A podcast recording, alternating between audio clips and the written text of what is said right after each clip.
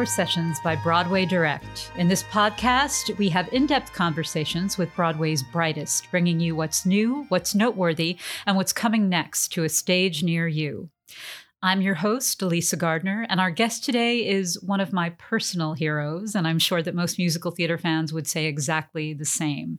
I can think of no composer or lyricist who has done more than Stephen Schwartz to sustain musical theater's wider relevance since popular music changed with the advent of rock and roll.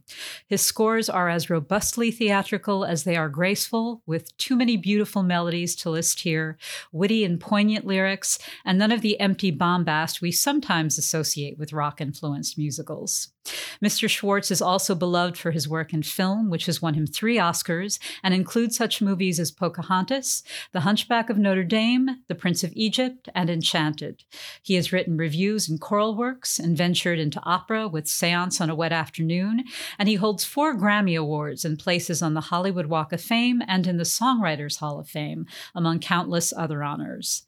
But it's with stage musicals that Mr. Schwartz has made his most obvious and timeless impact from musical fan favorites such as The Baker's Wife and Working, to the long running extravaganza The Magic Show, to enduring classics such as Godspell, Pippin, and the show that brings him here today, Wicked, now in its 16th year as a smash Broadway hit and he continues to write, to inspire, and to serve other artists and foster new talent, for which he was honored with a special Tony, the Isabelle Stevenson Award.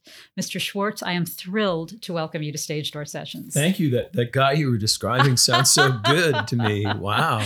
Well, he's he's right here next to me. It's it's thrilling. Um, I know we're here to talk Wicked, and I'm going to get to that in just no time at all to make a lame reference to one of your lyrics. You know, I'm always happy with those sort of references is. But I, I must ask, as someone who has always loved your music and grew up seeing it as almost a missing link between the musical theater composers I loved and the popular singer songwriters I loved, who were your influences? Because I, I imagine you came of age with musicals and folk and rock and R and B, all of which I hear in your music. Yeah, that's that that is exactly accurate. Um, I started being interested in musical theater when I was you know six or seven years old my parents um, took me to see shows because I grew up on Long Island, so we were proximate. And neither of my parents was remotely in the arts, but they were theater goers.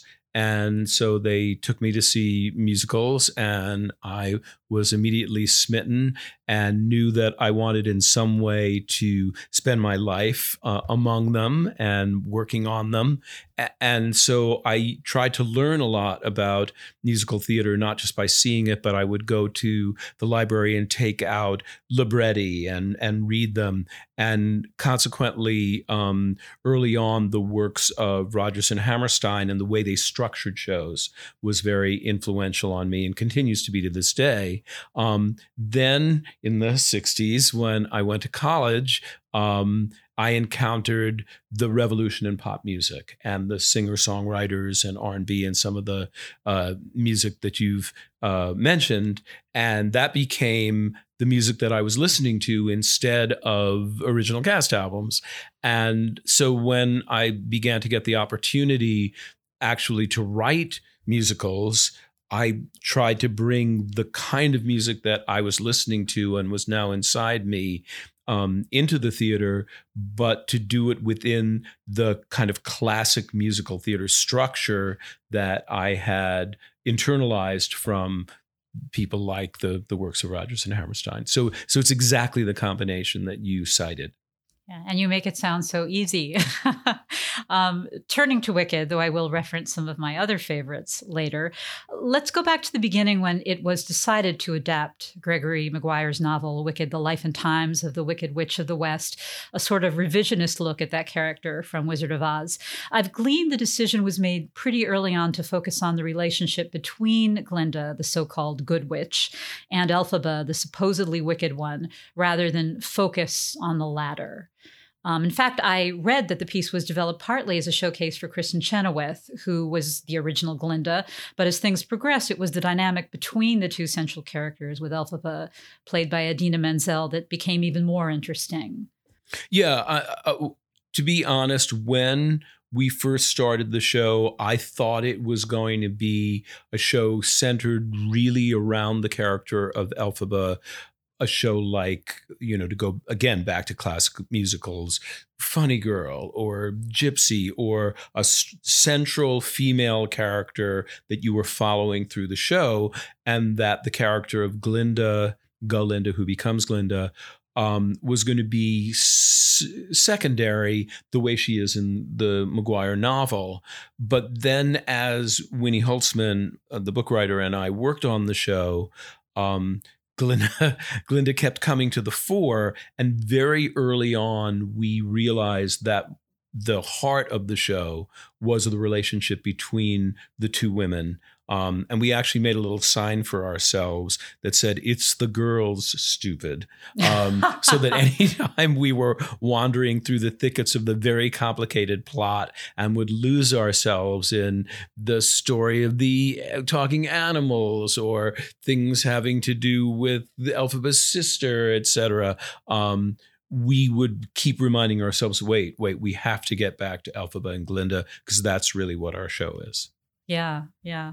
Um, it's also Wicked, one of a, a small handful of musicals in which two women and the bond and the tension between them are in focus. And it's probably a healthier or more accessible bond than it is in, say, Chicago or Sideshow. Um, I think even in the era of Me Too, with all the change happening and the long held injustices being addressed, uh, the idea of two young women, independent of men, who were secondary characters in Wicked, learning to accept and celebrate themselves and each other with all their complexities still seems revolutionary. I, I can tell you, I went back and saw it with my daughter a few years ago before Me Too. Uh, exploded and she was about seven or eight and it moved me in ways i could not even express. And i thought boy we can be pretty rough on each other as women and it doesn't have to be that way. And you don't often see that addressed in such an uplifting and forthright way. Well, thank you. I have to be honest that when Winnie and I were writing the show, it didn't really occur to us that we were doing something revolutionary in terms of putting two very strong and complex female characters and their relationship sort of front and center, sort of the female version of a bromance. What there there must be some Oh, yeah. clever word for that that that I'm a not sorance. yeah, something like that. I'm I'm not inventing something clever off the top of my head, but we didn't really think of it that way. We were just telling this story. They were the two leading characters. Their relationship was what we were interested in, and um, and so that's what we were doing. And then later on, when the show was out there, and so many people were commenting on how unusual it was to have um, female characters front and center like this, um, particularly as you say, when they're not. It, it, ultimately, it's a very positive relationship, although it certainly has its ups and downs. But ultimately, they both have a very positive, lasting effect on one another. And people started pointing out how revolutionary that was and how contemporary that was. And you know, we can take all the credit we want for it, but the fact is, we we were unaware of that when we were writing it. Hmm. Well, um, I've heard that Wicked, uh, speaking of the show, is is starting a new project that you call Flying Free. Yes, I love this project. I think it's so cool. Yeah, you and ASCAP have identified some up and coming songwriters who are going to write original material inspired by Wicked. Is is that right? That is exactly right. I again, I'd love to take credit for this idea, but I can't. It was, pre- but it was presented to me, and I was so enthusiastic about it. Um, you may or may not know that for many years now, um, I've run a, a musical theater workshop under the auspices of the ASCAP Foundation, and I do it in New York and Los Angeles. Um, and it's for aspiring musical theater composers and a lot of um, young, well, now not so young songwriters who've gone on to uh, have success on Broadway and in Hollywood and musical theater have have come through the workshop. Um, so the idea of taking some really, you know, young songwriters, very, very talented young songwriters who are interested in writing for musical theater, having them come see Wicked, whether they'd seen it before or not, bringing them to the show and saying, you know, is there something that inspires you here about which you'd like to write a song? And then hearing what they come up with is, I cannot tell you how much fun that is for me and how exciting it is. And, um, you know, I've heard the first couple of songs from this project by two really talented uh, young theater songwriters of whom I was uh, already aware, Kyan Hersey and Rona Siddiqui. And they've come up with two very interesting songs. And interestingly and surprisingly enough, and independently of one another, they wrote about the same secondary character. And I'm not sure if I'm allowed to say who it is, but oh, I would never have expected it. And they both went there. Um, which is really interesting to me. And when I told them, you know, you both wrote about the same character, they were a little chagrined, but I said, no, no, the, the songs are completely different. So there was no conspiracy. They were both. no, they were, but, but that interests me that both yeah. of them went to see the show in 2019 and fixed on an aspect of the show which is quite political because of course the show is very political yeah. in a lot of ways but they fixed on a certain aspect of the show that wouldn't necessarily be where you would automatically think their minds might go and, and wrote from that point of view yeah. You mentioned young and at this point not so young. Um, are you aware at this point of somebody who's, as somebody who's nurtured talent, of the impact you've had on generations of, of composers and lyricists at this point? Um, well, I'd like to think that. I like to think that there's been some some impact. I've certainly been a cheerleader, uh, if nothing else, for you know a lot of writers now, um, you know, who are out there and have had wonderful successes. Um, you know, from uh, you know, uh, uh, uh, Benj Pasek and Justin Paul and Steve Lutvak and Chris Curtis and um, you know even way way back to um, to Lynn Ahrens, Steve Flaherty. That was a long time ago. Um, yeah, but um, through the ASCAP workshop and some things that I was doing even before that, which is where I encountered Lynn and Steve's work. Um, you know, the fact that so many of these writers that I've admired and thought right away, oh, they, there's really something special there. And then to see so many of them flourish is really exciting. And um, it, it's also uh, reassuring to know that talent will uh, find its way more often than not. Hmm. Uh, how about fans? Because Elphaba and Glinda, uh, speaking of Wicked specifically, have been embraced at this point, I'd imagine, by young people who haven't even necessarily watched Wizard of Oz, or maybe they hold Wicked as a more primary reference point, at least. And both characters have a lot of resonance for, for young people, young women who may be struggling. Elphaba, maybe more obviously, as the outcast, but Glinda, too, is this pretty popular young woman who might not be as secure as people think or might want people to take her more seriously. Can you think of feedback from audience members that's been especially telling or, or moving? Yeah, lots and lots of it, um, which is one of the most gratifying things uh, about it. Um, you know, I think th- for whatever reason, particularly the song Defying Gravity, seems to speak to people and has had. Um, I've been told an inspirational effect. I, I think of two um, emails I received, uh, both about that song and having heard the song. One was from a woman um, I think she was in Alabama. She was somewhere in the Southeast who was in uh, an abusive marriage and said that she felt she had felt trapped there and that she uh, was unable to leave. She didn't have skills and she had two young children and she didn't know what to do. And that she had come across the song Defying Gravity and it sort of got into her head. And ultimately, um, she left her husband and she went to I believe it was Tennessee and she stayed with cousins for a while and when she contacted me she had just uh, secured a job and she just changed her life and I mean obviously I can't take credit for that but the fact that she took the time to write to me about that and say that defying gravity and the whole character and circumstance in some way tr- helped to trigger that of course you can see how much that means to someone as a as a writer uh, i remember a young man actually um, who was going to a college in. Uh, uh, uh, well, I, I, I won't say the state because I won't give it away. But he he was going to uh, a college that was um, you know run by a religious organization, and he wanted to start um, a gay straight alliance at the at the college and they said no and um, made it very difficult for him you know when he was a freshman. And uh, he went to see wicked and he heard defying gravity and he went back and he brought suit against the school and they caved.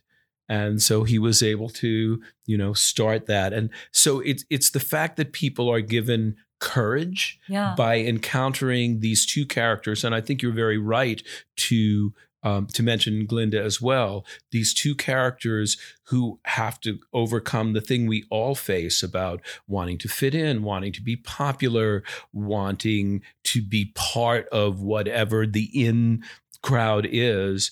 Um, and when you go against that, you endanger all those things that you you think you want. Um, but when you can find the courage to do it, it can be very fulfilling. And and just hearing stories like this is you know, as I say, you as as a writer, you you couldn't possibly ask for more gratifying feedback. Yeah, two happy endings, and not only for women. It's yes, well, that's why huge, I cited that. Right, yeah, that's why I cited that young man as well. Yeah, as well. I know has really been inspired by that song. Um, you mentioned Rodgers and Hammerstein before. You have written as a composer and lyricist a number of showstoppers of the kind that I associate with that team. Um, and I know that you I know that you've won the Richard Rodgers Award and the Oscar Hammerstein Award. So I'm not the only one thinking along those lines, probably. But I'm talking about songs that are personal revelations for characters that sing them while also saying something so powerful and universal in such a soaring way that the audience feels just as intensely. Something like Defying Gravity, which you just mentioned, or one of my personal favorites, Meadowlark from The Baker's Wife. Um, as someone who writes the music and lyrics, I'm curious how do you determine what scale the characters and stories demand from song to song and balance all that? Well, I think what I do as a writer, and I have to feel that it's what most theater writers are doing, theater composers are doing. I'm trying to find the part inside me that is that character, um, resonates with that character, just as if you were actually portraying the role. Though when you're the writer, you get a much wider range of roles, of course, because you're not limited to your gender and your age and your appearance. Um, but then to find out you know, if I were Elphaba in this situation, if I were Quasimodo in this situation, what am I feeling? What am I seeing? What do I want? What am I trying to get? And and how does that express itself both musically and lyrically? And I r- try to write that to the best of my ability. And I don't really think about scale or, or or issues like that. I mean, ultimately, when you're putting a score together, of course, you want to think about variety and differences in tempo and and all that. So so I do keep that in mind. But basically, it's it's the process of writing in ter- from from inside out. Basically, it's sort of the the writing equivalent, I suppose, of method acting. Yeah. Um, and the musicals you've written and been involved with have also addressed issues that never seem to stop being topical, often sadly so. Unfortunately, in some cases. I know yeah. Encores just did a great revival of Working based on Studs Terkel's writing about the struggles and the dignity of working people, which couldn't be timelier concerns. Godspell is adapted from the Gospel of Matthew, which continues to remind us how Jesus' teachings espouse values that some of those who use his name rhetorically or politically might be. thank might you for saying that. that. I, thank you for saying that. I feel that yeah. so strongly. Yeah. yeah. Yeah, it really brings that home. When Pippin was revived a few years ago, I interviewed choreographer Chet Walker, and he spoke about how relevant this Vietnam era musical involving a long ago war was now that we were in Iraq. And of course, Gregory Maguire's novel that inspired Wicked was informed by Saddam Hussein's reign and the power of media. The original Wizard of Oz had political overtones. Um, so, do you think a lot about that kind of context when you are writing? Does your social conscience play a big role? Um, I think it does. It's it's not that I go in trying to proselytize a certain point of view, but I think that the topics I'm attracted to have um, social relevance. I'm, I'm, certainly not alone in that. I mean, you cited Rodgers and Hammerstein, oh, yeah. and you know they are uh, famous, of course, among any for many other reasons, but certainly famous for that. But yeah, I think a sort of social conscience and looking at what's going on in our world and addressing some of that through the stories that I'm attracted to is is definitely a part of what I do. Whether you know whether I want that or not, that's what happens. Yeah, yeah. And Rodgers and Hammerstein certainly revolutionized Broadway in that way with with their stories and themes. Uh, the Prince of Egypt is about to arrive on the West End. Yes, it is. And I know you just revealed some new songs at a benefit last year. Since you remain so prolific, can you tell us about the material that you're working on right now? Um, I can tell you some things. I mean, Prince of Egypt is front burner, and uh, in fact, uh, in a couple of weeks, I'm going over to London for uh, a workshop uh, for that show. But the the actual production uh, uh, is is happening in February over in the West End. It opens towards the end of February, and there are ten new, I think, ten new songs for that. Um, and then I have what I've described as a lot of spaghetti thrown at the wall. And we're going to see what, if any of it sticks and what slides off, um, having to do with a couple of um, potential movie musical projects, uh, which uh, unfortunately I don't think I can uh, announce at this time, but I hope at least one of them looks likely to happen. Um, and that would be, you know, that would be exciting and and uh, the the idea of doing uh, an original live action movie musical is something that I've wanted to do for a long time. So I'm I'm hopeful that I will actually get that opportunity. That's great. And you juggle all of that with your continued support for developing artists. And I should say that extends to the youngest performers and audience members uh, through your Theater for Young Audiences program, right. which includes musicals written or adapted so they can be staged by and for kids. That's Tell correct. us a little bit about that. Well, years ago, I remember a survey um, at a time when musical theater seemed to be on the decline.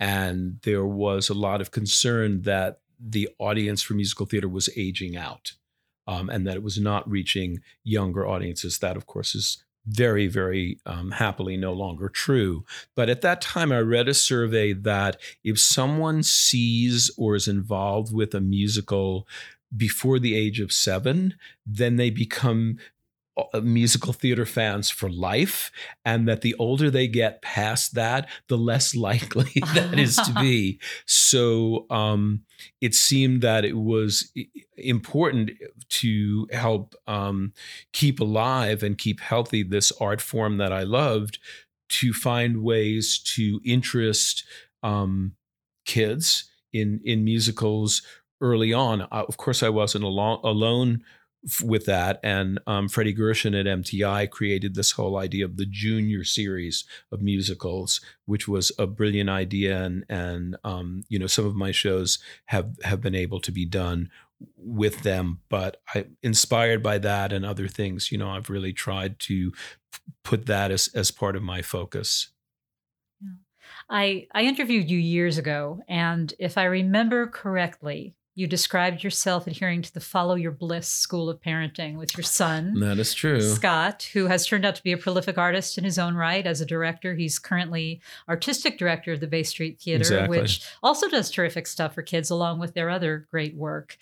Um, then I read on your site that you espouse that same philosophy in those words follow your bliss to people starting out in show business um, generally, I have to ask with all the shifts we've seen in the world in recent years, despite the progress in the arts and elsewhere, is it a challenge to stay focused on the bliss ever, uh, our, on our potential to do great things and to feel great about them? Sure. I mean, I think that it's it's no secret that we're in a very dark time right now, and it can be extremely discouraging.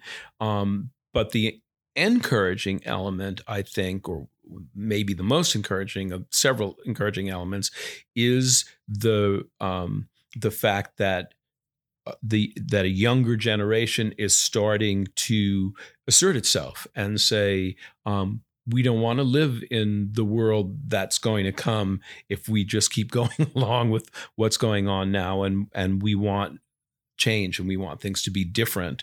Um, that's not exactly following your bliss but it's certainly deciding that you're not just going to go along. Um, but I still think on an individual basis, in terms of choosing how to live your life and and what you want to do when you're starting out, it's best to find out where your passion lies and and try to follow that. Um, and as as is obvious, that path may not be a straight path and you may not wind up going exactly where you originally thought you were going to or hoped to go. But if you keep following what it is you're actually passionate about and care about and want to do it will lead you to something that um, that is fulfilling to you or it's more likely to lead you to something that is fulfilling than if you try to make so-called smart choices um, along the way. Yeah love what you do and you'll never work a day in your life, right? Exactly right. If you can, if you, you, still can do feel that, that way. I definitely feel that way. I still feel like I've never worked a day in my life. wow, that is so great.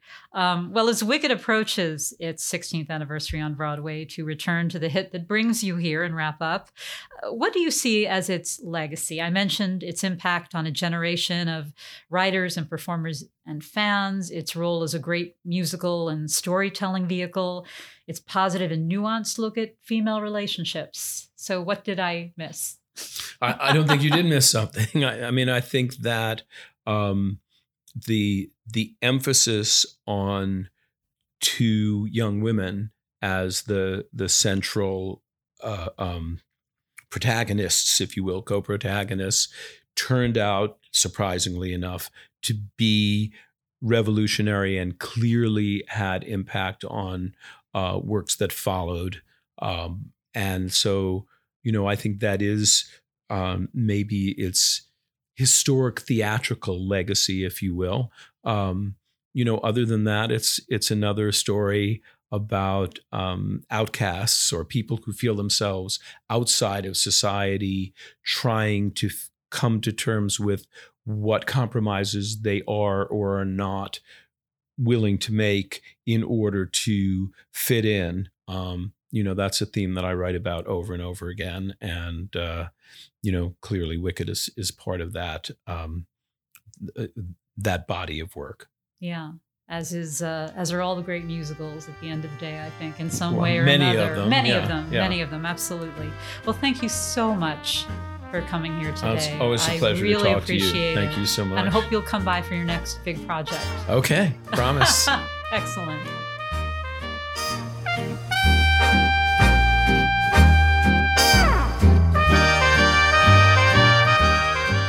For all things Broadway and to find tickets to your next show, visit BroadwayDirect.com. This podcast is produced by Broadway Direct, your source for all things Broadway, and the Nederlander Organization, with Iris Chan, Glenn Halcomb, Erin Pervoznik Wagner, and hosted and produced by me, Elysa Gardner. Thank you for listening, and we'll see you soon on Broadway.